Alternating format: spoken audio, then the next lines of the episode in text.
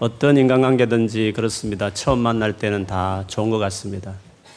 왜냐하면 조심하기도 하고 자기 본색을 다 드러내지 않기 때문에 다 예의 바르게 하기 때문에 좋을 수 있지만 조금 친해지고 익숙해지기 시작하면 진짜 자기 모습을 서로 드러내므로 말미암아 그 차이들이 부딪히고 그래서 반드시 갈등이 있게 마련입니다.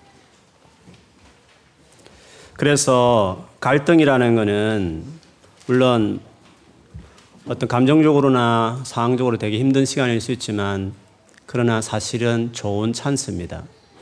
그때야말로 서로에게 몰랐던 달랐던 점이 부딪혔으므로 피하기보다도 진지하게 또 겸손하게 상대를 알아가겠다는 마음으로 그 이슈에 포커스를 두지 않고 그는 어떤 사람인가 어떻게 살아왔기에 저렇게 예민하게 반응할까 그래서 좀 멀찍이 이슈를 그 이슈 힘들게 했던 그 이슈를 조금 멀찍이 떠나서 그는 어떻게 살아왔을까 어떤 사람일까를 진짜 알아가는 시간을 갖는 것이 지혜로울 것 같아요. 어떤 관계든지 갈등 없는 관계 없습니다. 그것을 극복하지 못하면 또다시 우리는 그걸 겪을 것입니다. 그래서 그때 우리는 그걸 통해서 서로를 진짜 알아가는 좋은 기회다 여기고 그렇게 이야기하고 하다 보면 진짜 그를 알기 시작해 버리면 이제 그와 하나 되는 진짜 하나됨으로 가는 그 길을 들어서게 됩니다. 여러분, 우리 주변에 나와 정말 친한 사람들, 내가 뭐라고 말하고 행동해도 나를 다 품어줄 수 있는 사람들은 나를 잘 알기 때문에 나의 과거도 하고 내가 어떻게 살아왔기 때문에 그렇게 했는지 알기 때문에 사실은 갈등하지 않고 지내듯이 어쩌면 모든 인간관계도 그런 시간과 과정이 다 필요한 것이죠. 예수를 여러분 믿는다는 것은 예수님이랑 그 인격과 관계를 맺는 것입니다. 우리는 예수의 가르침이나 그분이 살았던 과거의 그 삶을 모델 삼아서 모방하고 카피하려고 하는 노력으로 살지 않습니다. 타 종교는 그렇습니다.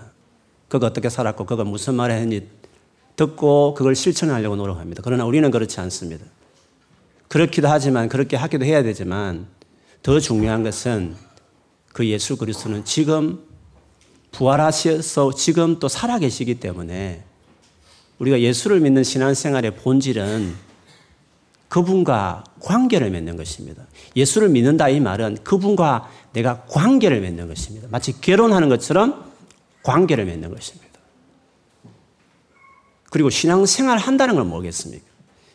그분과 만나고 그분과 교제하고 그분과 같이 살아가는 동행하는 삶이 그게 신앙생활입니다. 예수에 대해서 많이 압니다. 성경을 통해서 공부를 했어. 근데 그 성경이 그렇게 증거하는 예수를 내가 매일 만나지 않는다면 현재 내가 이런 문제가 있고 고민 있는데 그 부분에 예수라는 그 인격이 전혀 영향을 주지 않고 있다고 한다면 그 신앙은 뭡니까? 타 종교죠, 뭐. 타 종교의 신앙의 스타일로 사는 거죠. 지금 내 삶 안에 큰 이슈로 당면한 그 부분에 살아계신 예수라는 그 인격이 뭔가 영향을 줘야 하는 것입니다. 그것이 우리가 예수 믿는 우리가 다른 죽은 신들, 죽은 창시자들의 가르침을 쫓아가는 그들과 다른 지금도 살아계셔서 나를 만나 주신다고 믿는 우리의 신앙의 가장 큰 차이점이 아니겠습니까? 그래서 우리의 신앙의 핵심과 본질은 우리의 풍성함이라고 말할 수 있는 것은 그 살아있는 그분과 만나고 그분과 동행하는 삶에 있습니다.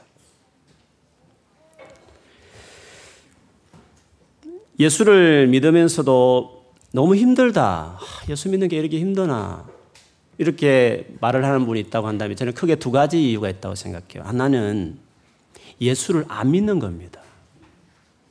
예수님과 관계를 맺어, 맺은 것이 없는 겁니다. 예수님이 나사렛 자기 고향에 갔을 때 예수를 너무 잘 알았지만 근데 예수를 가장 안 믿는 동네였습니다. 모태 신앙이기 때문에 예수님에 대해서 익숙할 수 있습니다. 성경도 좀 많이 들었기 때문에 안다는 그 사실이 자기가 예수 믿는다라고 착각할 수도 있는 겁니다. 교회 생활 자체가 자기 익숙하기 때문에 편안하기 때문에 익숙함이 주는 편안함 때문에 자기가 예수님을 믿는다고 생각할 수 있는 겁니다. 익숙한 거하고 믿는 거하고 다른 겁니다. 편안한 거하고 믿는 거하고도 다른 것입니다.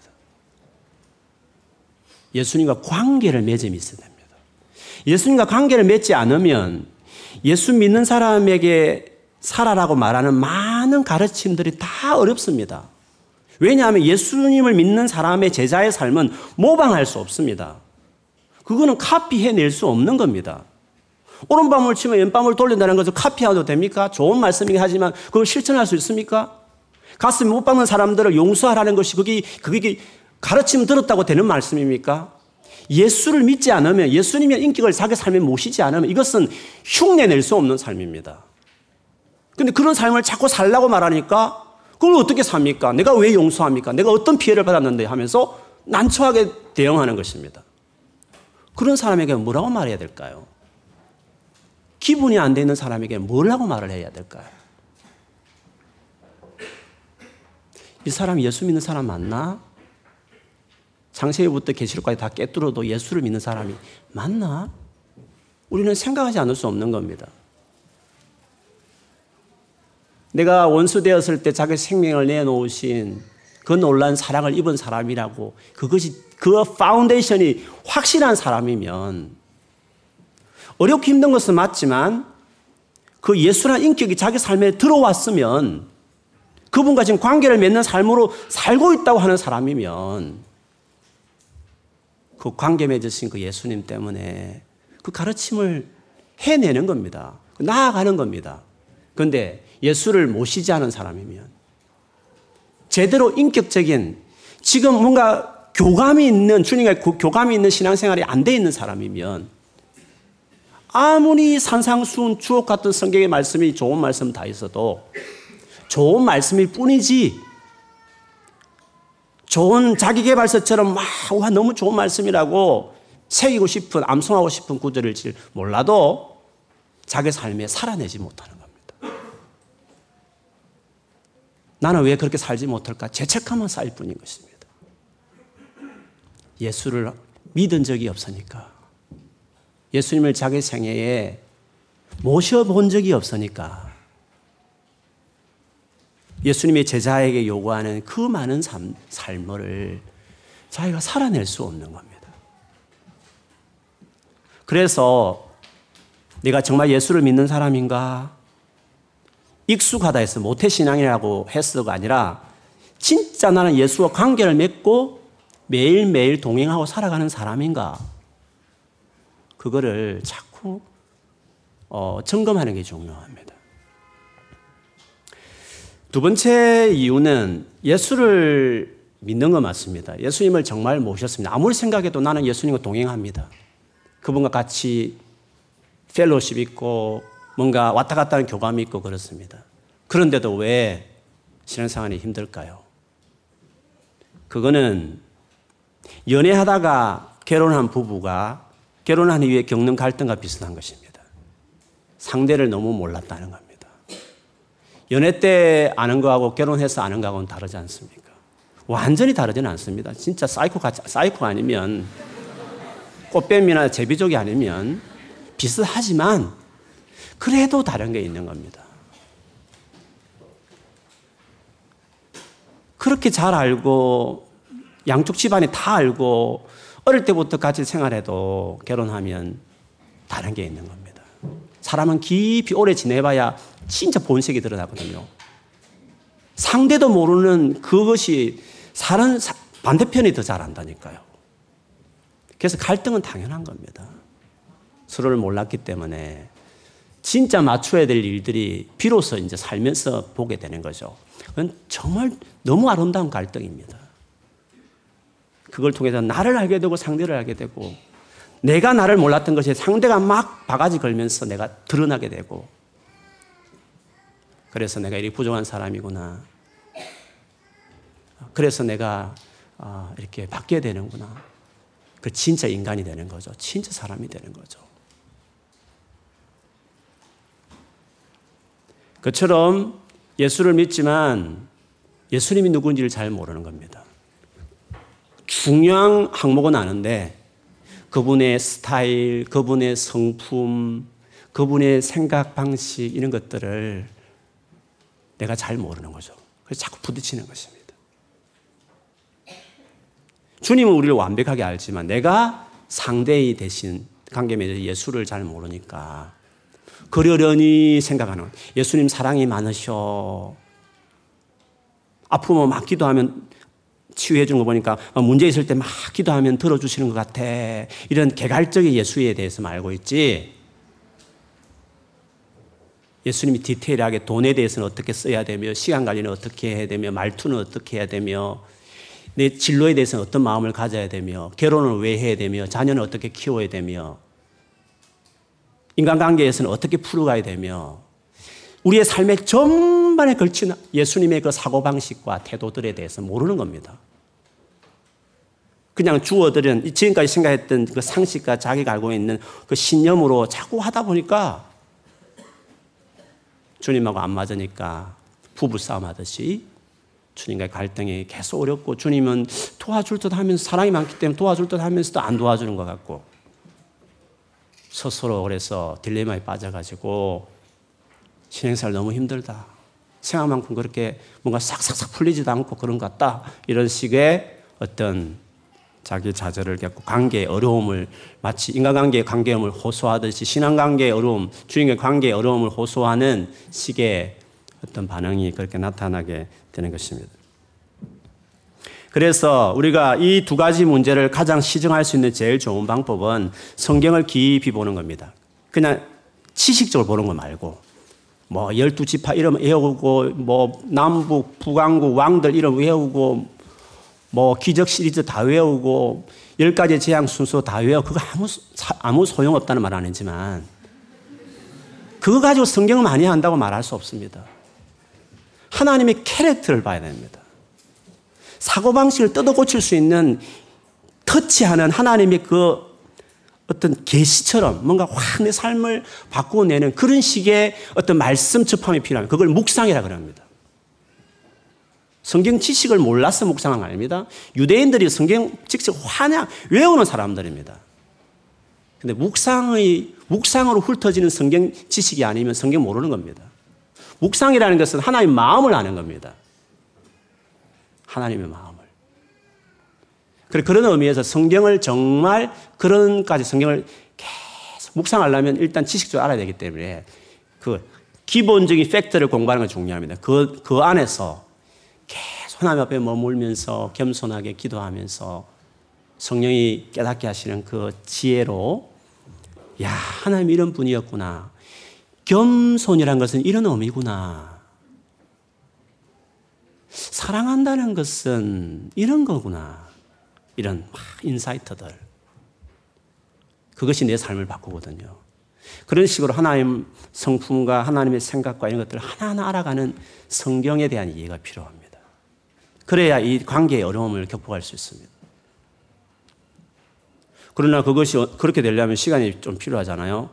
그래서 가장 기본적인 것은 이미 그런 경험을 많이 안고 있는 이 그 길 이미 먼저 가셨던 그런 사람들이 모여 있는 교회라는 공동체 안에 자기가 잘 소속되는 겁니다.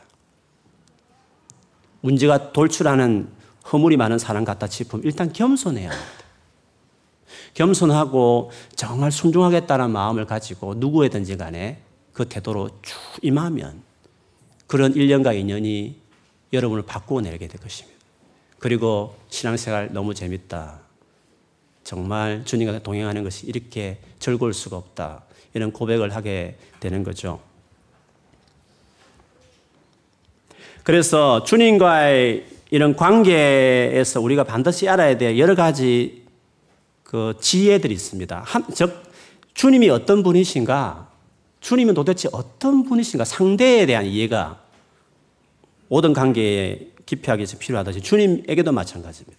오늘은 주님을 이해함에 있어서 우리가 어, 오해할 수 있는 것 중에 반드시 주님과의 관계를 우리가 맺어가고 동행을 해야 되지 않습니까? 예수님을 믿기 시작했으면. 그런 점에서 주님이 어떤 분인지에 대해서 이해함에 있어서 꼭 중요한 한 부분을 오늘 같이 본문과 함께 나누고 싶습니다. 우리가 관계 맺고 함께 살아가는 우리 주님은, 예수님은 진짜 실제적으로 살아계신 분이십니다. 실질적으로 나와 늘 같이 계시고 내가 무슨 생각을 하는 것도 아시고 무슨 말을 하는지도 아시고 어떻게 행동하는지도 아시고 나의 피로를 나의 문제를 나의 미래에 대해서 나보다 더 확실히 아실 정도로 그분은 내 가까이 계신 분이십니다. 그만큼 실제적인 분이십니다. 그런데 그런데 그분은 그런 많은 나에 대한 정보와 나를 도와줄 수 있는 그 많은 것들이 소스를 가지고 있음에도 불구하고 나를 도와주고 나를 인도하실 때에는 엄밀한 방식으로 처신합니다. 하나님은. 그거를 확 드러내면서 내가 하나님이야 하면서 이렇게 뭔가 그분의 그 가지고 있는 그 놀라운 능력을 그대로 다 내가 경험할 정도의 방식으로 자기를 막 피하라는 식으로 자기 존재를 드러내는 방식보다는 엄밀하게 숨어 있는 모습처럼 가장 실제적이지만 내가 마치 조금 정신 놓고 있으면 주님이 살아계시지 않는 것처럼 보여질 만큼 엄밀하게 숨어서 내 삶 안에 같이 있는 시계로 함께하는 분이 하나님이라는 거죠. 그게 하나님의 스타일입니다. 그거를 여러분이 신앙생활 해보면 알게 되고 말씀을 봐도 그런 느낌을 많이 갖습니다. 그러면 하나님은 왜 그렇게 하실까?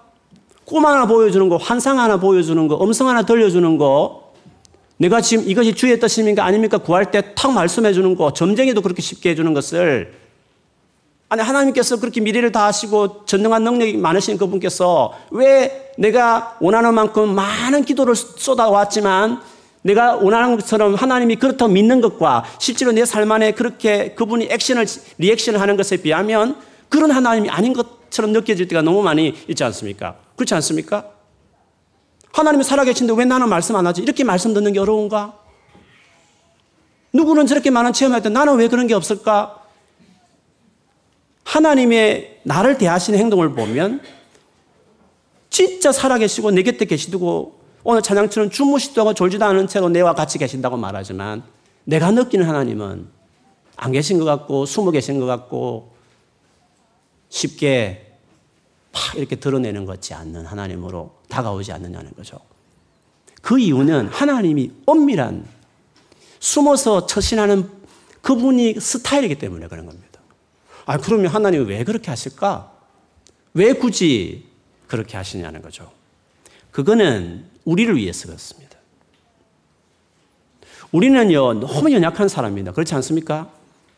우리는 이걸 해야 저걸 해야 되냐. 우리는 한치 미래에 대해서 너무나 힘들어하고 궁금해하고 그걸 알고 싶어 하는 우리의 살다 보면 참 힘든 일이 많습니다. 오죽했으면 그렇게 화려한 지식이 충만한 21세기에 살면서도 그렇게 점집은 많아지겠습니까? 우리가 생각만큼 그렇게 온전하고 대단한 사람들 아닙니다. 너무너무 불안한 일 많고, 너무너무 연약함이 많고, 너무너무 어려운 것들이 우리 삶 안에 헤쳐나갈 것이 너무 많은 것입니다. 그래서 점쟁이들처럼, 귀신들처럼 하나님 역사하지 않고, 하나님께서 우리에게 하시는 방식은 엄밀한 중에 숨어 계신 것처럼 하게 되는데 왜 그러냐 하면 만일 하나님이 자기 실력을 그대로 보여주시면 그대로 말 다 하고 그대로 환상을 보여주고 그대로 개입해서 진짜 놀랍다 할 만큼 하나님께서 그렇게 역사를 하시기 시작하면 우리가 어떻게 되느냐 하면 살아오면 살아올수록 내가 변변치 않은 것을 너무 시달렸기 때문에 그 적시로 그분 앞에 무릎을 딱 꿇고 이제부터 당신의 노예가 되겠습니다. 무조건 시킨 대로 하겠습니다. 다 말씀하시면 난 그대로 따라가겠습니다. 라고 말하는 건강한 인격적인 프리위를 가진 존재로서 처음 지원받았는데 그 완전한 건강한 독립적인 태도를 스스로 버린 채로 하나님의 로버트가 되겠다는 식으로 우리는 금방 머리 숙이게 되고 그 완벽한 지시를 받고 그 완전한 하나님 능력이 동원되기 시작할 때 자기 이성 사용, 자기의 그 분별하는 그 노력들, 스스로 의지하는 것들을 다 포기한 채로 믿음이라는 그 포장한 채로 주를 무조건 믿겠습니다. 무조건 따라하겠습니다. 새벽 기도하면서 메모지 가지고 오늘 할 일정을 말씀해 주십시오. 그런 식으로 로버트처럼 하나님 앞에 설 것을 하나님이 너무 잘 아시기 때문에 철저히 함께하고 철저히 돕지만 우리의 프리윌이 훼손하고 침해받지 않는 그 방식을 택해서 엄밀한 중에 보이지 않게 그렇게 이해하는 거죠. 이제 초등학교 들어갈 정도 나이가 됐으면 다 컸는데 불구하고 아직도 밥 먹여줘 엄마, 옷 입혀줘 엄마 하는 자식이면 그렇게 어머니를 의지하는 자녀라고 생각하면 그 자녀가 그 의존하는 것이 믿음이 좋습니까? 그 의존함이 좋은 의존함입니까? 하나님 보러 다 해달라고 말하는 다 해달라는 그것이 믿음이란 표현으로 정의될 수 있지만 그러나 그 아이 같은 시기에 하나님을 대하면 그게 건강한 믿음이냐는 거죠. 하나님은 다 하실 수 있지만 전능하시지만 다 하지 않는 겁니다. 왜? 건강한 믿음. 되게 독립적이지만 가장 깍듯하게 주님을 리스펙트하고 건강하게 그분을 대하는 이런 믿음. 우리 하나님은 좋은 아버지입니다. 가장 강력하게 독립적인 아이를 키우고 싶어 하는 게 우리 하나님입니다. 믿음을 여러분 오해하면 안 됩니다.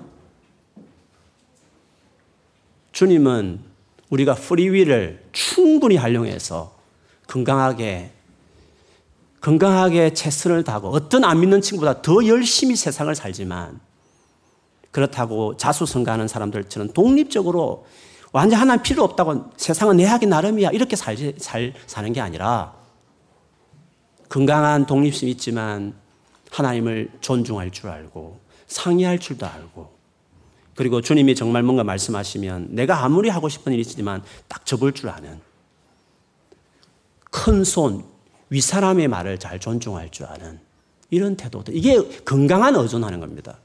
주님, 우리, 우리가 주님을 믿는다 할 때는 그 믿음을 말하는 거죠.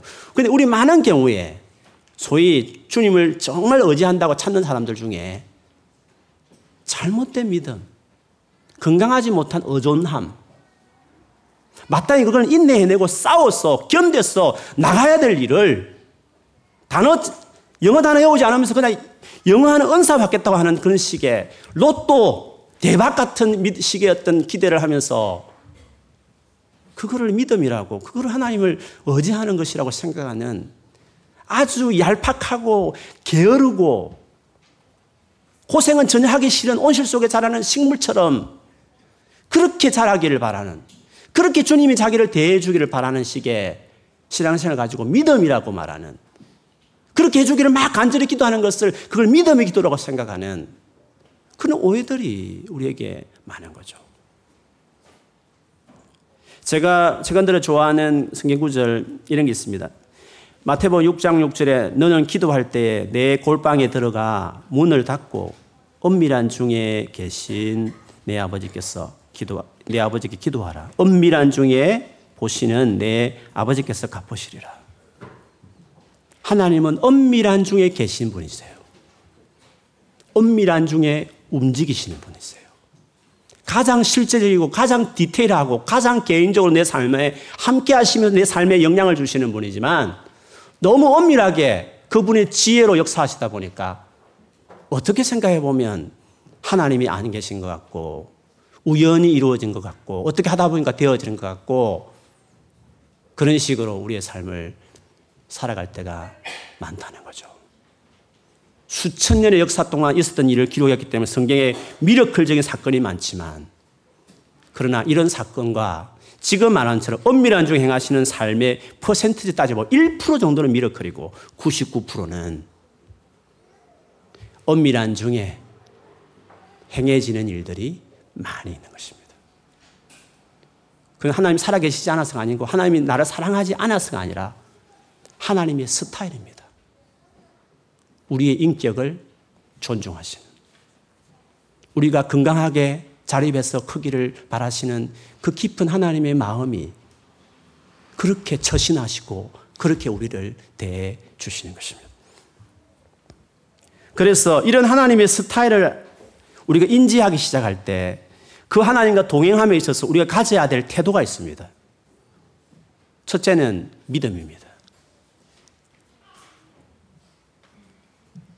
보여지지 않지만 느껴지지 않는 것처럼 보이지만 하나님이 일하시는가 아닌가 궁금하고 의심이 될 때도 있지만 그러나 하나님은 살아계시고 하나님은 내 삶을 돕고 계시고 나의 모든 것을 아시고 나를 나와 함께 계신다. 믿는 겁니다. 그렇지 않는 것을 세뇌시켜서 믿는 걸, 그 세뇌를 믿는 걸 말하는 실제입니다. 하나님 스타일이 그러다 보니까 우리가 그런 보여지지 않게, 느껴지지 않게 역사하시니까 그럼에 불구하고 함께 하셔서 일하시는 분이시기 때문에 그런 분으로 그분과 동행하면서 제일 중요한 게 믿음인 것입니다. 상황 속에 수많은 고뇌가 있지만 주님은 나와 같이 계시고 진짜 나를 사랑하시고 나를 돕고 있다. 그걸 믿어야 하는 것입니다. 그래서 믿음이 없으면 이 같은 믿음이 없으면 여러분 많이 흔들립니다. 많이 신앙의 바닥을 칠 겁니다.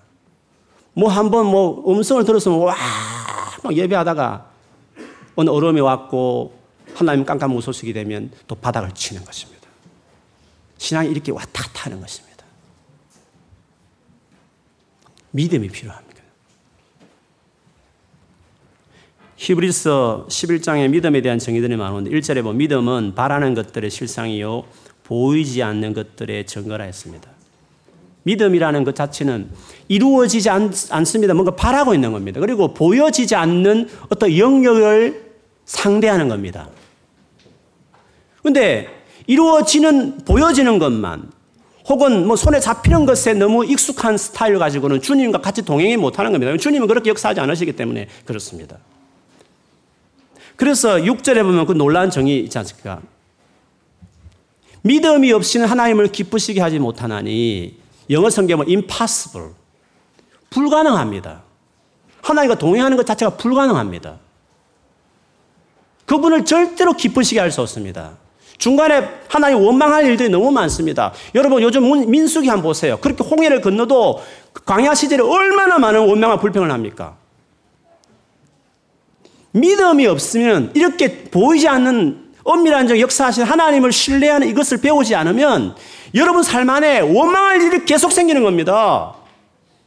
주님을 떠나고 싶은 마음이 수없이 들 때가 많습니다. 교회를 때려치우고 싶고, 셀 모임도 가기 싫고, 공부도 하기 싫고, 막 부정적인 생각과 비관적인 삐딱한 생각을 가진 채로 사회를 보며, 교회를 보며, 자기를 보며, 주변을 보며 할 때가 많다는 것입니다. 믿음이 없으면 이런 식으로 살아가는 하나님을 이렇게 동행하는 법을 배우지 않으면 우리는 하나님을 기쁘시게 하는 그런 삶을 살기보다는 하나님 마음을 아프게 하고 하나님과 멀리하는 삶을 결정할 일들이 너무 많다는 거죠. 이 구절은 다시 이렇게 시작됩니다.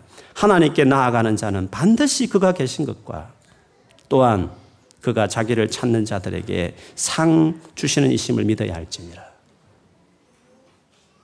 히브리서 이 책을 좀 이해하면 이 말이 더 실감납니다. 뭐 장황하게 이걸 설명하기에는 너무 부족하니까 간단하게 말씀드리면 히브리서 성도들이 예수를 믿었다가 어려움을 당했습니다. 근데 그 어려움을 하나님이 쉽게 해결 안 해주는 겁니다.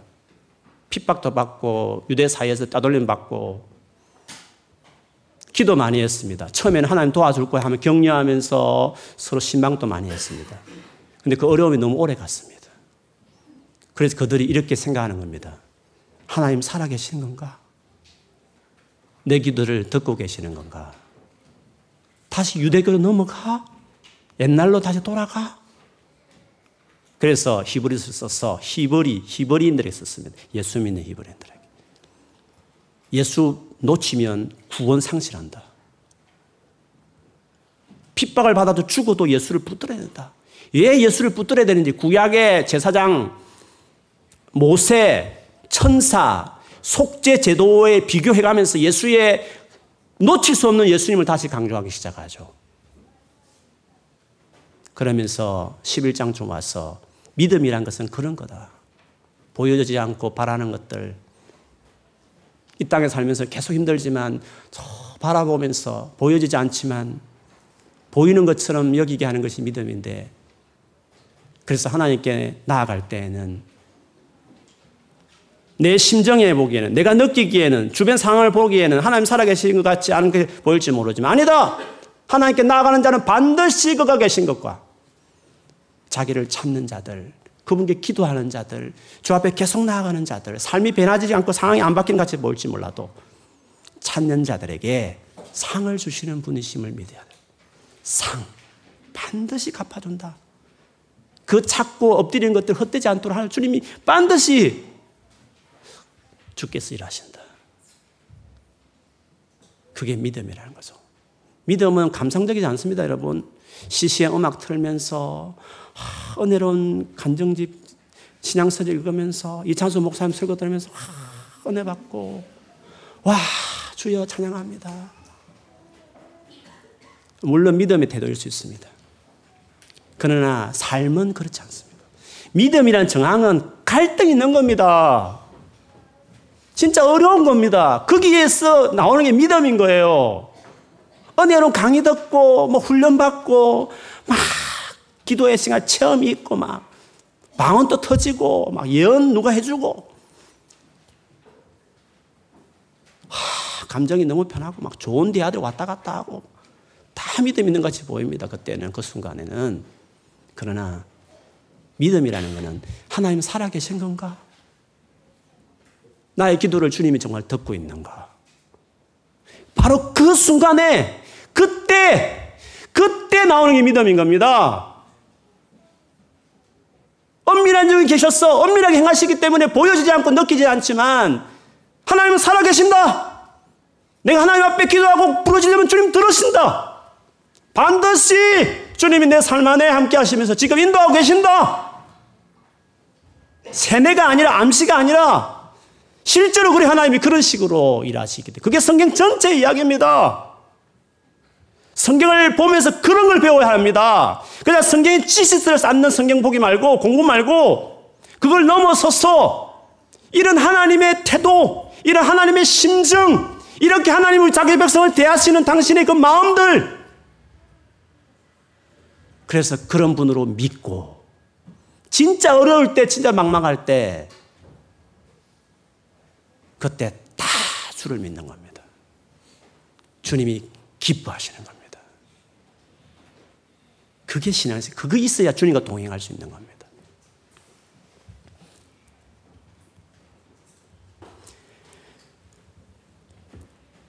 그래서 첫째는 주님과 이런 주님과 동행하기 위해서 일단은 믿음의 태도가 중요해요. 두 번째로는 분별입니다. 확 드러내면 분별할 필요 없죠. 그렇지 않습니까? 하나님이 엄밀한 중에 말씀하고 일하시기 때문에 우리로서는 분별이 필요한 겁니다. 진짜 하나님이 하신 일인지 사탄이 하는 건지 내 욕심인지 분별이 필요한 거 아니겠습니까? 하나님 확 드러내면 뭐 고민할 필요 없죠. 점쟁이처럼 팍 점괘를 하듯이 하나님 그렇게 할 수 있지만 그렇게 안 하시니까 우리가 지금 이렇게 어려운 거죠. 그래서 우리에게는 분별을 할 수밖에 없는 겁니다. 근데 이 분별이라는 것은 성수가 관련되어 있습니다. 그래서 히브리서 5장 14절에 보면 단단한 음식은 장성한 자의 것이니 그들은 지각을 사용함으로 연단을 받아 선악을 분별하는 자들이니라. 지각을 사용한다 했습니다. 그리고 그게 삶 안에서 훑어나온 수많은 삶의 어려움을 겪어나가면서 경험한 연단을 받았기 때문에 뭐가 옳고 그른지를 분별해내는 겁니다. 주님은 그런 식으로 우리의 삶을 이끌어갑니다.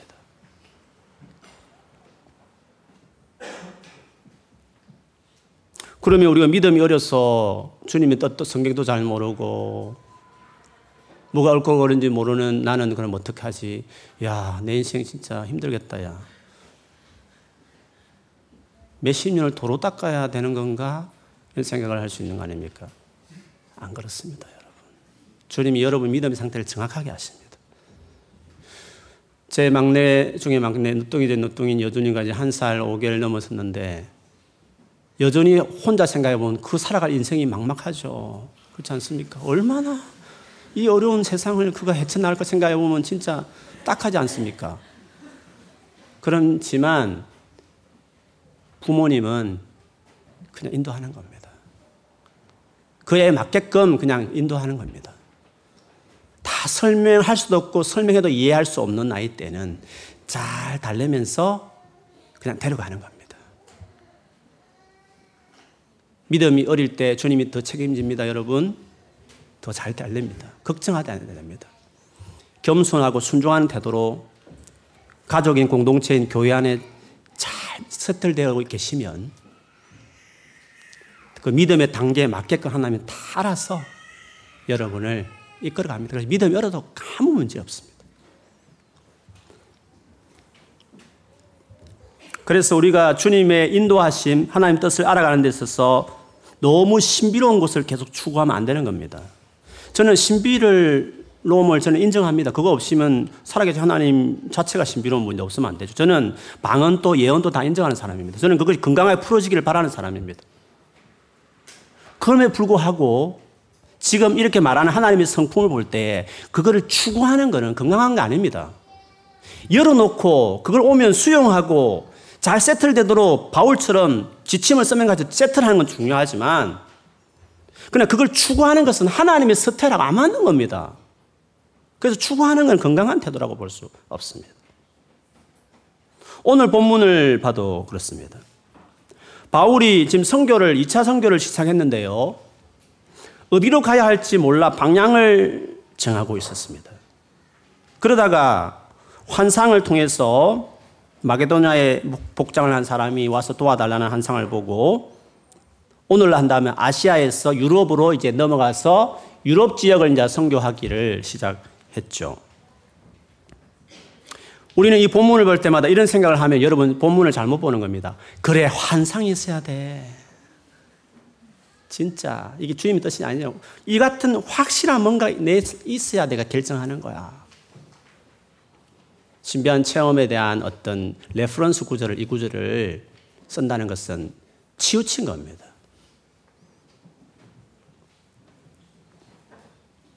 왜냐하면 오늘 그 말하는 10절에 그 말을 하고 있지만 사실 6절부터 8절까지 내용을 보면 바울이 헤매고 있는 이야기를 계속하고 있는 겁니다. 6절에 보니까 아시아에서 말씀을 전하려고 했는데 성령이 못하게 하고 부르기아 갈라디아 땅으로 다녔습니다. 무시아 앞에 가가지고 그 위쪽 비두니아로 가고자 했었는데 예수의 영이 허락하지 아니했습니다. 그래서 무시아를 지나서 드로아까지 내려갔다. 그렇게 했습니다. 여러분 이게 터키를 쭉 순회하는 겁니다. 지도를 여러분 집에 가셔서 한번 보십시오. 단 하나 치보시면 나올 겁니다. 그긴 거리입니다. 그 많은 거리를 바울이 계속 부딪히면서 고민해가면서 이렇게 가는 여정을 여러분 이걸 꼭 생각을 해야 하는 겁니다. 물론 우리 같이 믿음이 없고 별로 뭐 신령하지 않는 사람들이야 이렇게 헤맨다 치지만 파울이 어떤 분입니까?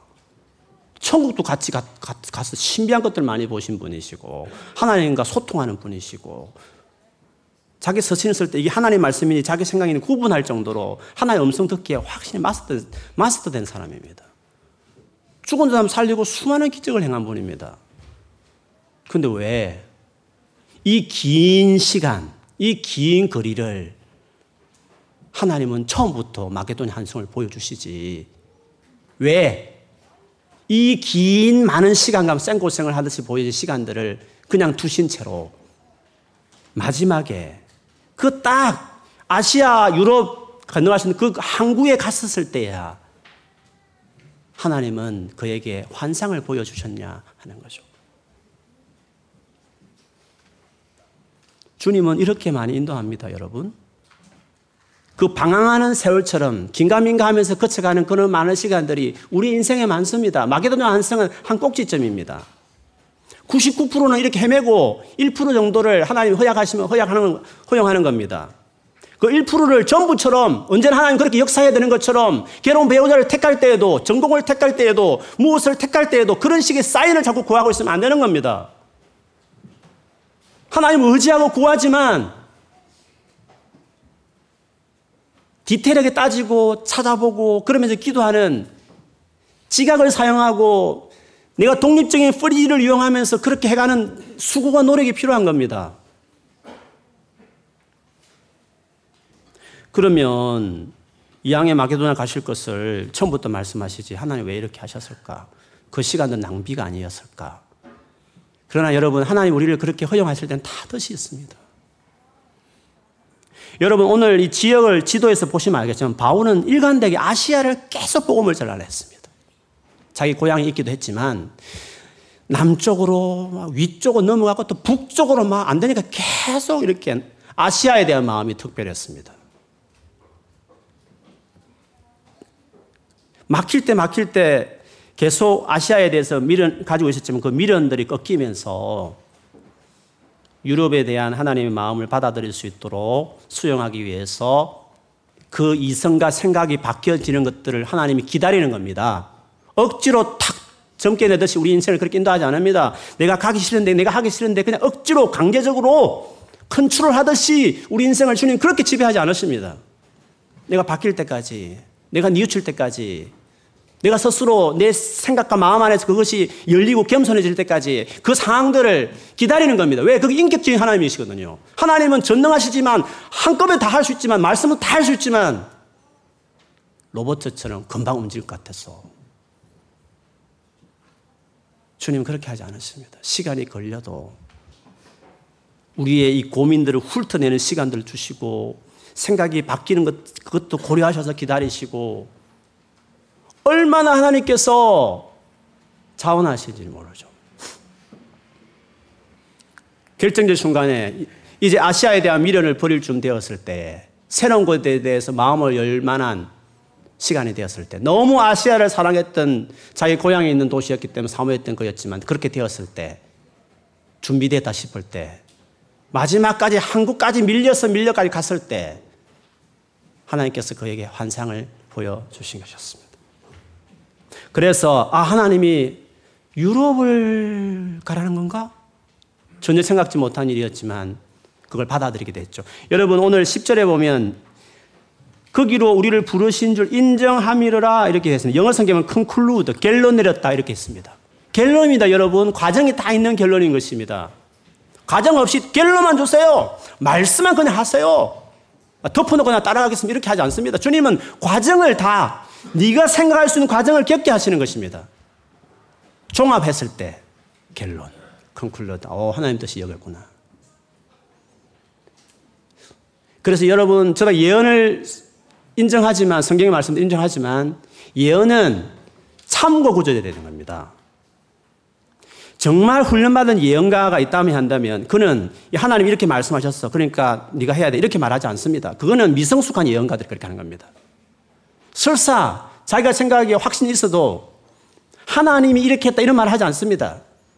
그냥 내가 기도하는 이런 마음이 드는데 네가 한번 기도해서 네가 결정해. 이말 듣었다고 네가 억지로 하면 안 돼. 네가 결정을 해야 돼. 그런 말을 들어도 아무리 기도 많이 하는 사람이 그런 말을 해도 그를 존중하지만 주님이 나를 그 모든 예언의 주체인 하나님이 다 말씀하실 수 있는 부분이다. 그분이 말씀 안 하시듯이 내가 스스로 자원해서 내가 진짜 원해서 결정하기를 바라시는 하나님의 그 성품을 생각해 볼 때에도 내가 원해서 결정해야 되는 겁니다. 내가 꼼꼼하게 생각하면서 진짜 하나님이 부르심인가? 그러면 진짜 자원해서 자기가 결정하고 따라가야 하는 겁니다. 하나님 이런 마음 든다 해서 그렇게 하라고 말하는 건 영적 학대입니다. 영적으로 신령하다는 이름으로 그를 컨트롤하는 겁니다. 컨트롤 당하면 안 됩니다, 여러분. 그거는 좋은 어떤 영적인 신앙생활 하는 게 아닙니다. 존중하고 순종하지만 컨트롤 당하는 식의 신앙생활이 되면 안 되는 겁니다.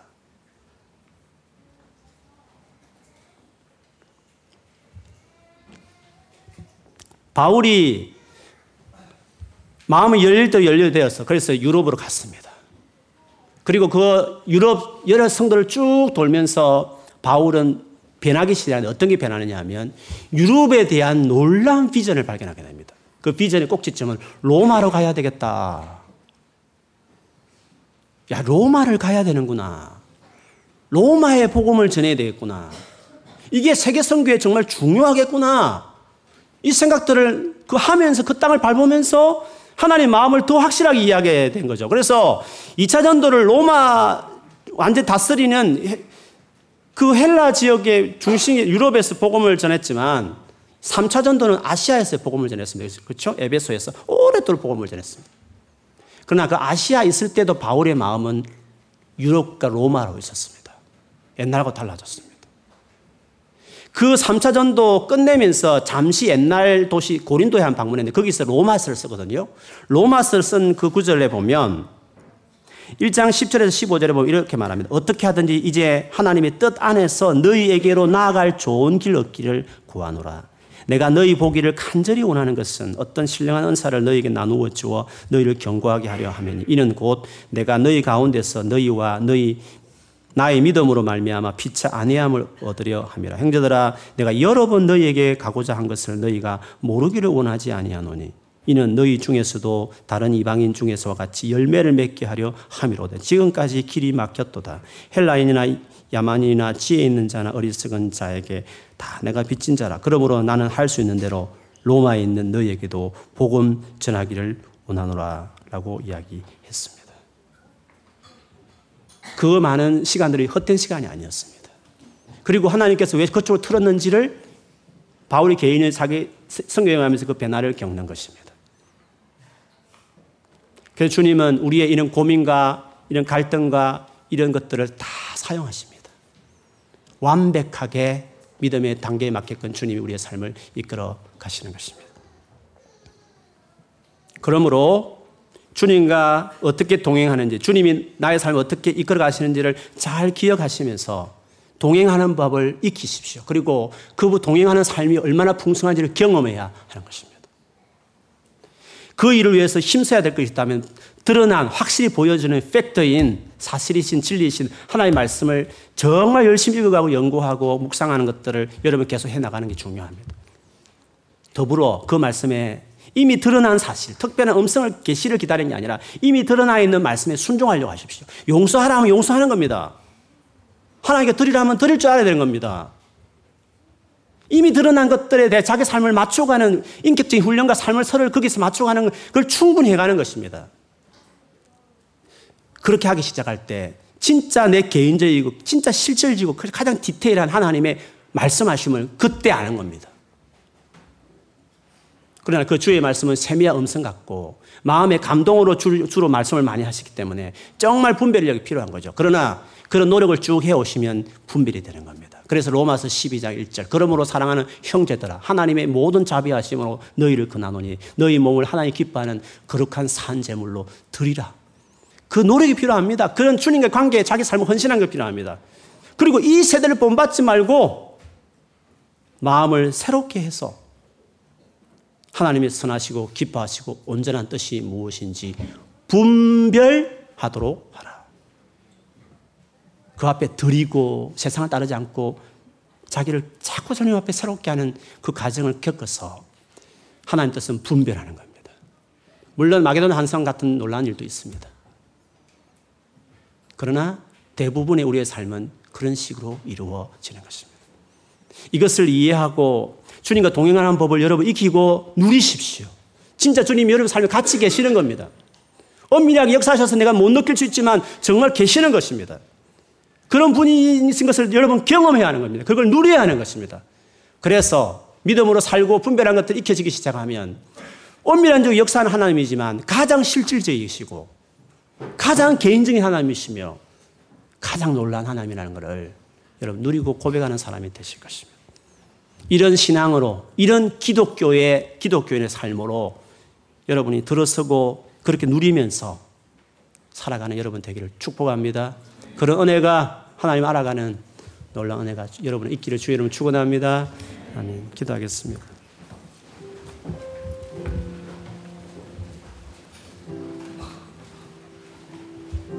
주님도 알기를 우리 같이 기도하십시다. 드러난 하나님 말씀 순종하지 않는 사람들은 그런 자에게 뭐 특별한 신비로운 은혜를 구하는 사람은 귀신에게 놀아날 수 있습니다. 정말 사람 앞에 순종할 줄 알고 겸손할 줄 알고 그리고 기록된 말씀에 잘 따라가는 사람이 되는 게 우리에게 중요한 것입니다. 그리고 진짜 힘들고 어려울 때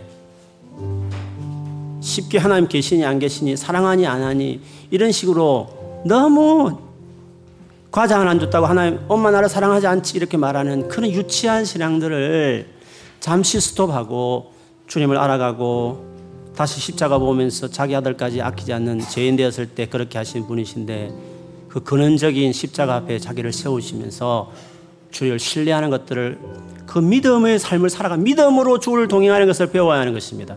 오늘 기도하는 우리 모두에게 아직도 믿음으로 반응해야 될 삶이 있지 않습니까? 우리 삶 안에 좀 순종해야 될 것들이 우리의 삶에 있지 않습니까?